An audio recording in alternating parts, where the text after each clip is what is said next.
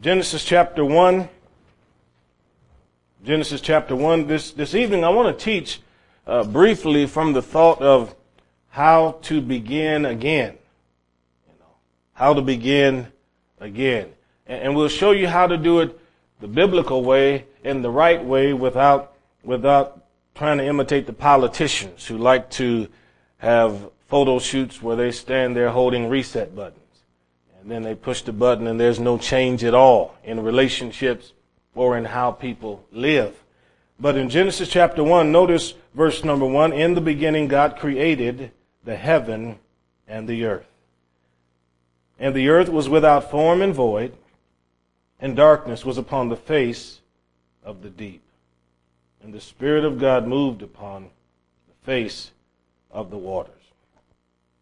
Now, every, every, every people group has a calendar.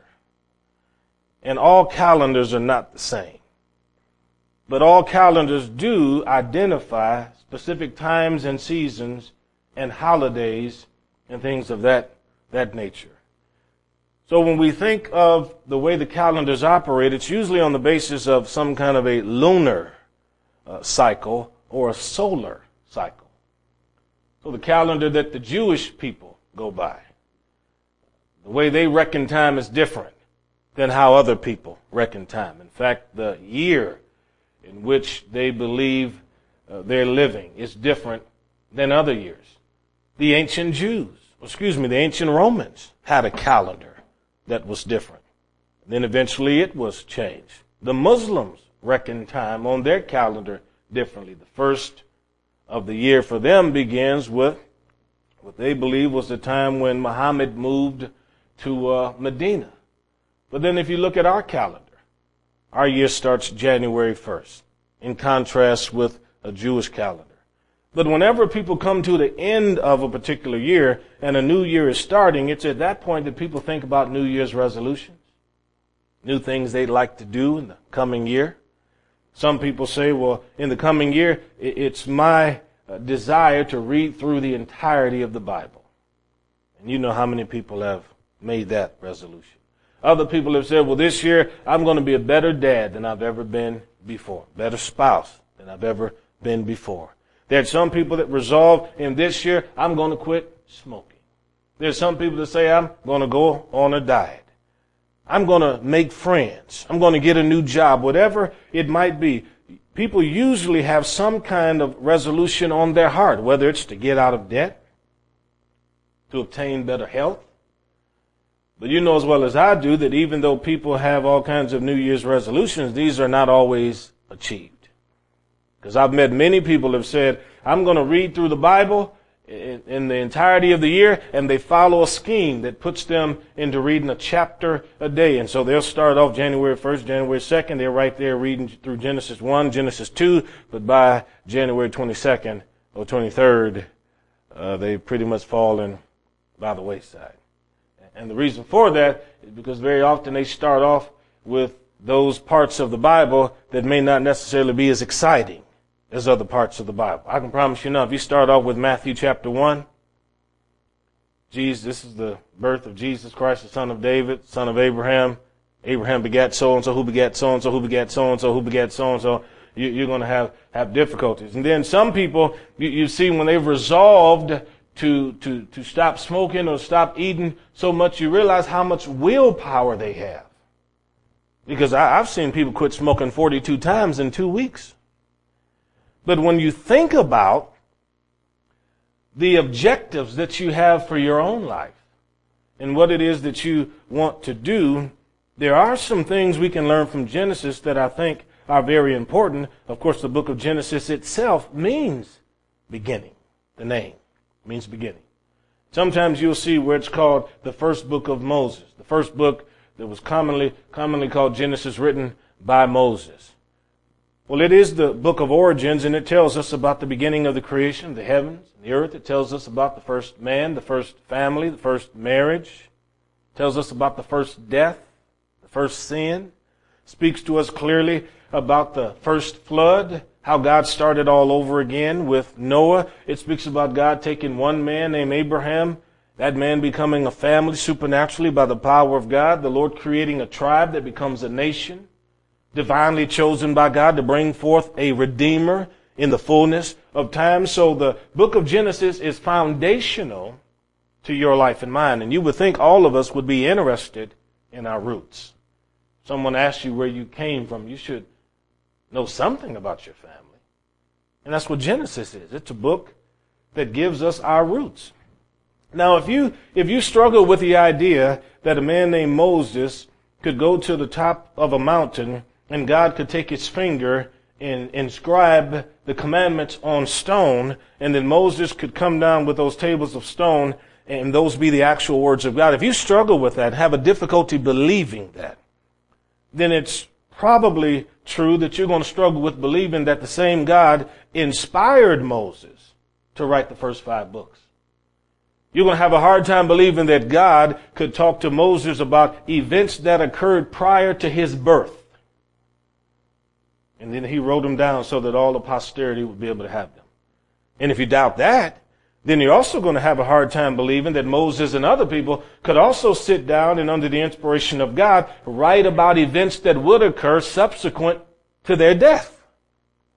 But when you think about scripture, that God, by the power of the Holy Ghost, was able to inspire individuals to write these things or move upon individuals to write these inspired words, then you realize that God who knows the present and the past and the future can communicate it whenever he wants.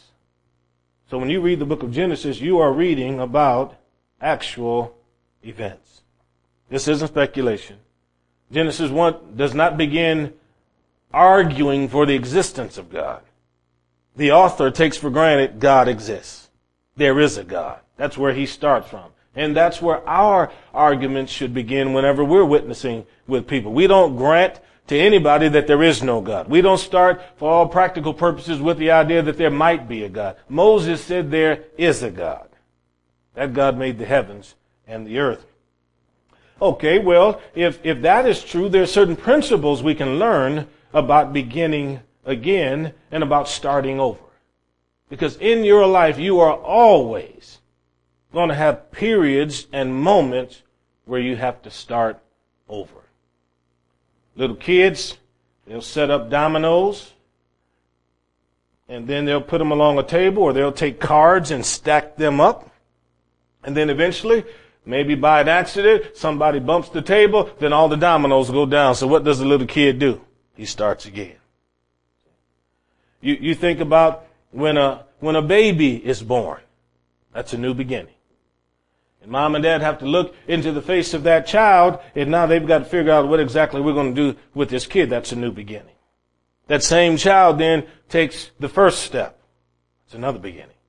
That child eventually graduates, and everybody gathers to pour love upon that child because they're now moving from those uh, adolescent years right on into early adulthood. Another new beginning. They move into adulthood. They decide they want to get married. They find somebody they fall in love with. They stand before a preacher or whoever, and then they say, I do, I will, and they're yoked. It's a new beginning. Marriage doesn't work out. Difficulties come. Problems occur. And then when those things happen, then it's dissolved and people have to go their separate ways. What do you have? Another new beginning. Here's somebody been married 40 years, 50 years, 5 years, 2 years, 60 years. Some people have been married so long that they can't even identify themselves as a single person anymore because their life has been submerged in the life of the other. And you've seen elderly people stand at the graveside and have to bury a spouse and all the family is there in the home with them. But eventually, even the kids and the family members have to go back to work. So mom and dad sit there at home by themselves. What is it for them? It's a new beginning. Over and over again in life, we have to face this. But it's how we begin that is important. Person starts a new job, new beginning. Lost a job, been fired, laid off. It's another beginning. All of these things are essential, and Genesis 1 1 gives us the key that I believe can help us no matter what it is that we're doing in life. And it says right here, in the beginning God created the heavens and the earth. So there is a, there is a beginning to everything. There was a beginning to creation. In Genesis chapter 1, one of the things that it proves is that everything reproduces after its own kind. It's impossible for it to do otherwise. But if in every beginning we have God, then just like God did in Genesis 1 and 1, we can create something that is of lasting value. But if with every new beginning we do not have God, then we do like a lot of people and we, will create things that are of no permanence, no permanent value. We'll create things that are difficult and, ha- and create one problem after another. So here it says, in the beginning, God created the heaven and the earth. What does that look like in scripture? It looks like Mary being visited by an angel. An angel telling her she's going to have a child. And she's saying to the angel, I've never known a man. But he says the Spirit of God is going to come upon you, and that which is born of you is going to be a Redeemer and a Savior. So when she had the conversation, and then she later became pregnant, and then she finally gave birth, these are all new beginnings. And you know as well as I do the importance of Jesus Christ to all of us that are here tonight. Were it not for him, we wouldn't be here talking about him, singing about him. So if I start my life or a different season of my life with God at the beginning, then I can have the expectation that something will be created that is a blessing. So if I'm starting a new job, or I'm starting a new year on the job, I'm going to begin by thanking the Lord every day that I have this place. Father, thank you for my place of employment. Father, thank you for giving me an opportunity to be able to serve you. Father, thank you for giving me people to lead. Father, thank you for providing for me as well as for my family. What am I doing? Putting God at the beginning. This is how we start the year. We look at where we want to go. We look at the life that we've lived. Maybe we've been selfish, self-centered, but this brings us right back to the point where God should be the center and the focus of everything. And I found that wherever we don't seek first the kingdom of God and his righteousness, that all these other things really are not added to us. And people who tend to make God anything other than number one tend to put God down here at about 14 or 15. Because if God is first, He's primary in every aspect of your life. The scripture here says, in the beginning God created the heaven and the earth. So verse 2, something needed to be reshaped. Something needed to be formed because there was darkness there. Well, that's always at every beginning. The Bible says we go from faith to faith and glory to glory. God doesn't give you the whole picture when He begins. When you became a Christian, your life wasn't fully formed into a mature Christian life. You found that Christ was formed in you by a seed. You were born again. A new nature came forth in you, but it's the renewing of your mind that gives you the ability to mature in faith, to have discernment, to recognize what's right and what's wrong. And it's during that process of change in your life that God pushes out the darkness because the light is being flooded in your soul through the Word of God. So when you say you don't like to read, in particular you don't like to read Scripture, then I have to understand if you don't like to read Scripture, you don't want to renew your mind. If you don't want to renew your mind, then you don't want light to flood your life. That means you want to live in darkness. What do you find in darkness? Ambiguity, vagueness. Remember this principle. In the dark, all colors agree. You turn the lights out in here right now, I'm telling you, pink, red, purple, and orange all look the same when it's pitch black. And when, when someone is so deceived that they don't know the difference between what's right and what's wrong, what's normal and what's abnormal, that's simply because you're dealing with somebody whose life is flooded with darkness and they've never bothered to take the Word of God to push out the darkness. The scripture says the darkness was here, but the Spirit of God was moving upon the face of the waters. That is God's desire in your life and in mine. To move upon you so that we can become fully formed, mature Christians grow up in God and be useful to Him? Well, then let me let me work on something else. Then, what what does this look like in the Bible? If if someone is wanting to move to another location because of an advance in pay in their job, or someone is wanting to move because of marriage or whatever it might be. What are some things that people should consider? Well, number one, where are you going to go to church? That's important. That's very important. Where are you and your spouse, or you as a single individual, or you and your family, where are you going to be seated each week to hear God's Word? Because what you put in you is what you're going to get out of you. Remember the principle of Genesis 1-1. Everything reproduces after its own kind. You have somebody that doesn't believe in the Bible and doesn't believe in God, then that's going to be reproduced in you. You can say, I'm going to fight against it. I'm not going to believe in what that individual is saying. But hour after hour them seeding you with unbelief, I can promise you that eventually it's going to have some kind of an effect. All you have to do to a garden, let the weeds overtake it, is just leave it alone. Say it's not important. That's all you have to do. Well, uh, the, the, the, the farmers here in recent times have been fighting one of these weeds. I'm not even going to try to pronounce the name of the thing, but it's been trying to take over a bunch of fields, and I've been hearing all kind of stuff all up and down this valley about that. But you know what? If, if you don't stay on top of it, it will overtake everything. And it happens in the Christian life. And we have to ask ourselves, what is of significant value? What is of most importance to us when it comes to serving God? I need to give you a story. Let's go to Genesis chapter 13. There is a gentleman whose name is Abram. And this ought to be very interesting to you as I go through this. Genesis 13, verse number 2. Abram was rich in cattle and silver and gold. God has never had a problem with wealth. God has never had a problem with people having money. And God has always been happy when people have excess of resources because they are then able to put those at the disposal of the kingdom of God. That's why Jesus said, and even John the Baptist said, look, if you got two coats, give a coat to somebody else. That's, that's, that's part of the kingdom principle there. But in verse 3, it says, it went on his journeys from the south and came to Bethel, even where his tent had been at the beginning. Because Abram was a man that built altars. Verse 4, to the place of the altar. Well, verse 5, Lot also, which went with Abram, had flocks and herds and tents. So notice now, Abram is wealthy.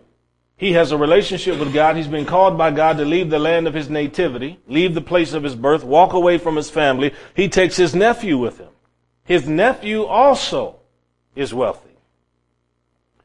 And he's got flocks and herds. So verse 6, the land was not able to bear them. Now I have no idea how many acres are needed for a cow, for each individual cow. But I think somebody was telling me when I was out near, out near Valentine because the, the, everything out there is so sparse, they need about five or six acres for each cow. So you need a lot of land depending on how many, how, how much cattle you have. So imagine the land was not big enough to bear them, so they didn't sell off a bunch of cattle and try to fix this thing. The herdsmen of Abram and the herdsmen of Lot were getting into arguments. And I don't know what the arguments were about. But as, as you could see in verse number six, it says they couldn't dwell together, for their substance was great, so they couldn't dwell there. And it says there was strife between the herdmen of Abram's cattle and the herdmen of Lot. So these folks were angry. There was hostility. And I don't know if Lot, Lot's men went to Lot and said, you need to talk to your uncle, or whether Abram's people went to Abram and said, you need to talk to your nephew, but, but, but somebody was saying, look, we're getting beat out at every water hole. And we need to figure this out, because I don't think this is right. And Abraham being the bigger man, he said to Lot, he said, look, it's not right that we have this fighting going on where we're blood kin. He said, I'll tell you what, what we'll do. We, we'll, we, can, we can go separate directions.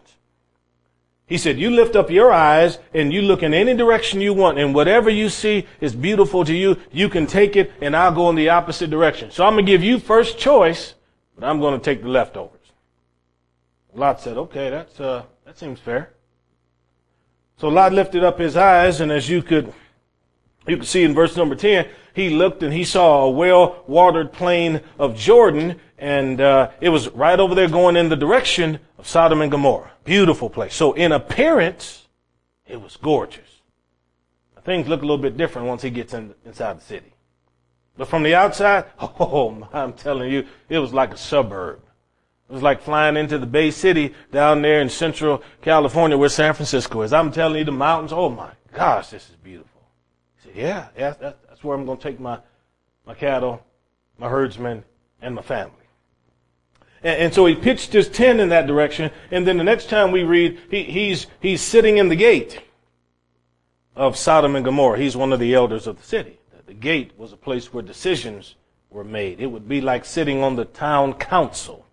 Abraham, meanwhile, went the opposite direction, took his family and all of his goods, and he kept building altars, altars, and he kept talking to God. Now, the amazing thing about this is once Lot separate from Abraham, we don't ever hear again about him doing anything have to do with altars or being around anything represented as holy. But we do know the scripture says Lot vexed his righteous soul every day that he was in Sodom and Gomorrah. So that means he knew the difference between right and wrong, but he didn't have the courage and the fortitude to pull himself and his family out of it. Now always remember this. Uh, your friends, your family, and particularly your family, they're going to marry the bunch you let them run with. Yeah. Your peers are going to be the people that you run with. And so Lot, he's got He's got two daughters that have never been married. He's got some other daughters that now are married. They're married to some men of Sodom. And this thing in Sodom and Gomorrah was so bad out there in the plains that God came to Abram and said, Abraham, I'm telling you right now, Sodom and Gomorrah, that place, it, it stinks with sin, and I'm going to judge them people because of how wicked they are. Now, Abraham, knowing that his nephew and his family is over there, you know what Abraham does? he starts making intercession. He says, God, if you can find 50 or 60 people over there, would you spare the city? That's a man still thinking about his nephew, even though they separated and went, this, went different ways. And, and the Lord said, 50 or 60 people? Yeah, I'd spare the city. And Abraham kept decreasing the number. He finally got down to 10, and he said, Lord, if, if you can find at least 10, would you spare the city? And the Lord said, uh, For you, Abraham, a man that commands his family to do what's right, I, would spare that city for 10 people. Now God already knew Lot didn't have 10 people in his family that loved him. God already knew that.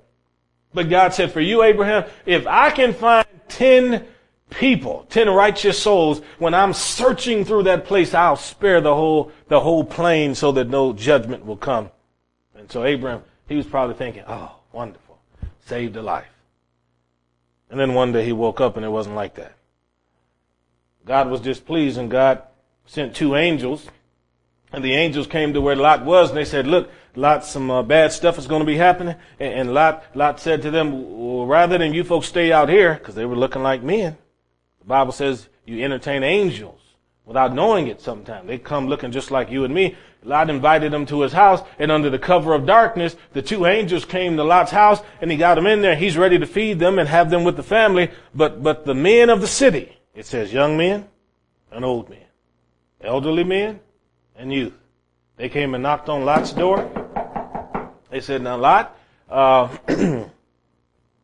uh, we, we noticed, and I'm sure they did this with, with, with all of the effeminacy that they had in that, in that ancient world. They, they said, now Lot, we noticed there are two strangers that have come into this village, and it looked like they went right here into your house, because that's what we heard, and we'd like you to bring them out here to us so we could kind of get to know them.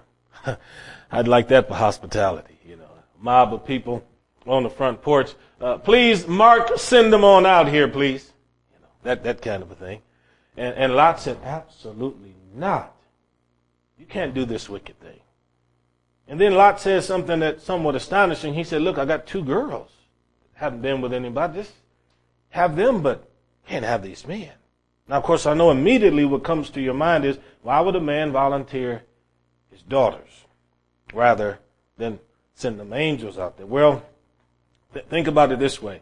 Uh, wickedness is bad. I'm not offering any justification for it. I'm just simply saying wickedness is bad, but here's a man that had enough sense to know that if, um, if, if somebody got in trouble messing with a woman, that, that's a whole lot better than if somebody got in trouble there was a man messing with another man. That's the only rationale that could possibly be to help explain this man's uh, thinking behind that. And then the angels grabbed Lot, pulled him back in, smoked the crowd with blindness so that they never could find the door, and everything was fine. But they did say to Lot, judgment is coming, fire and brimstone is coming. If I were you, I'd get up right now, go tell your daughters and your sons-in-law, leave the city. Trouble is coming. And if you know the story, you know how that's exactly what he did. He went and he went and visited his uh, family members, and them good family members said to him, uh, you, you, talk like somebody that, that's mocking us, and you, like you're in a dream or something. There's no way on this earth this stuff is going to happen. He left. The angel said to Lot and his wife and two daughters, flee to the hills, run as fast as you can, but when you start running, make sure no one turns around and looks back. Now, here's a new beginning. Got to turn and walk away from everything you've known for the past few years. And, and, and Lot is running with his daughters, and you better believe they're moving as quick as they can, and the pitter patter of feet is going through the desert, and after a while, they, they notice there's, there's a pair of feet they don't hear anymore. And it's because, as, as Luke tells us in that wonderful verse that I love to preach of only three words, remember Lot's wife. Something in that journey as they were fleeing from the city caused Lot's wife to want to turn around and look back. And when she looked back, the Bible says she became a pillar of salt. Now, I'm telling you one thing, Lot didn't look back. He didn't look back at all. I don't know if he backed up and reached out to see what was going on, but he didn't turn around and look to see what happened to her. Neither did the daughters. This woman, in the process of being saved, was lost. In the process of being saved. She did not obey God at the beginning. She's got to start all over. She doesn't want to leave everything that's behind her. And so as she's starting over, there's something in her heart that's still back there that calls her to turn around and look back there again. Now, what is it in your rearview mirror that'll cause you to look back and go back? There's a reason in your car that the windshield is so big and that rearview mirror is so small. Because your focus and your attention is supposed to be on what's up ahead rather than what is behind you. And that's why the apostle Paul said, I count not myself as somebody who is apprehended. But he said, forgetting those things that are behind me, pressing forward to those things are in front of me. And as Lot and his family are escaping, the explosions from the fire and brimstone coming down, the smoke of the fire and brimstone is ascending in the plain. And then it goes on to tell us about how Abram was standing there and he looked and saw the smoke going up. And then I bet you he realized at that point, my intercession did not save that city. Now, as of, as of now, he doesn't even know Lot made it out unless God supernaturally told him. But Lot and his family finally escaped to a hilltop and they sit down and they're looking at everything that they loved in that carnal world. Everything that was important to them, even family. And it's all going up in flames. Now you tell me that when, when the Lord said, I came not to bring peace but to bring a sword, that that doesn't put it, put it right there. When the Lord says, uh, when somebody comes to him and says, I'll follow you wherever you want, and then Jesus says, okay, then follow me right now. And they say, I want to follow you right now, but my mom is sick and I need to go back and look after her because I don't want somebody, you know, want her to be left alone. And Jesus said, look, uh, follow me and let the dead bury the dead. That's a hard word. Yeah, that's a hard word. When God talks to you and then you have to turn around and leave your family if you believe God's put it on your heart because there are many people that were justified by saying, well, that wouldn't be God's will for me to leave my family. Please. Lot and his wife and his daughters left their sisters and their brother-in-laws and fled for the hills. And when they got to the hills, you can see what happened up there. The daughters were sitting with dad and realized Dad doesn't have any boys. And Dad needs boys because boys keep the name going. And so the two daughters said, why don't we get, we'll, we'll get Pops inebriated and then we'll get to know Dad carnally and then we'll be able to raise up seed. Can you imagine? Getting Dad drunk. They did it. One gave birth to Ammon, the other gave birth to uh, Moab, and that's why the scripture said until this day that in, in scripture, the, the Israelites and the Ammonites and the Moabites were not supposed to have relations because of how it happened. It was so unclean, defiling. Now I told you that whole story to get to this point right here. I've been telling you that with every beginning, if you have God, you'll create something. That's a blessing. But you look at all of Lot's beginnings after he separated from Abram. Day he decided to go a different direction with his herdsmen, it's a new beginning. He separated over cattle, strife between his herdsmen and, and uh, Abraham's herdsmen. But the next time we see Lot, he's sitting in the gate of the city, and it doesn't even say anything about him owning a cow. And the people he once employed, you don't hear anything about them again. Sometimes the things in life that you separate over and fight over and split over, after a few years, you don't even have the very things that led to the disagreement. This man did not start off as he could have when he separated from Abram. And then pretty soon he's got his family in the middle of all of that. And, and, and it had to be a very heartbreaking thing to see that stuff going on in the city, in the streets of the city. And the Bible says he vexed his soul. That means he grieved himself every day. The same way you and I live right here in this world and we flip on the television and we see things that are displeasing. And you know what it does? It, it causes you to just want to change the channel. Sometimes it causes you to just, just frown. Say, how in the world can people do this? Why is this kind of stuff permissible and promoted and popularized and now approved? Well, Lot sat there voluntarily. He didn't have to do it. And it's the same with you. You don't have to watch certain stuff on television.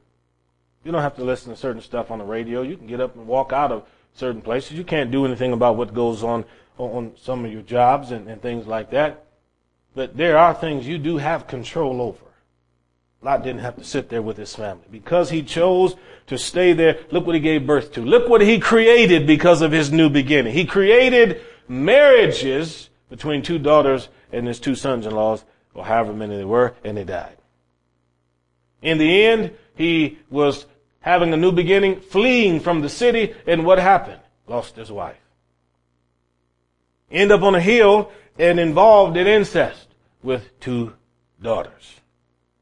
Giving birth to two children that were not only his sons, but also his grandsons.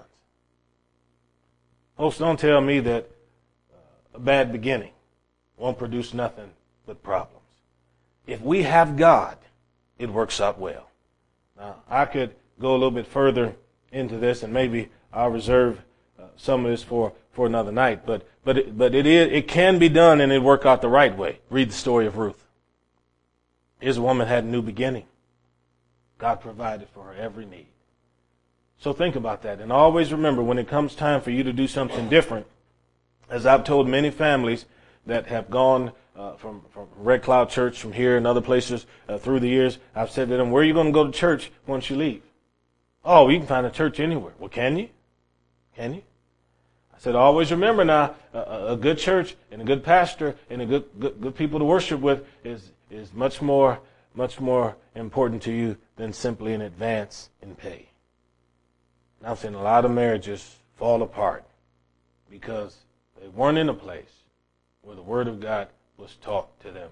And I've seen teenagers and kids fall away because they weren't in a place where they could hear from God. So you young people, one day you're going to have a new beginning. You're going to have to leave that house, go to college, start a job, one day get married.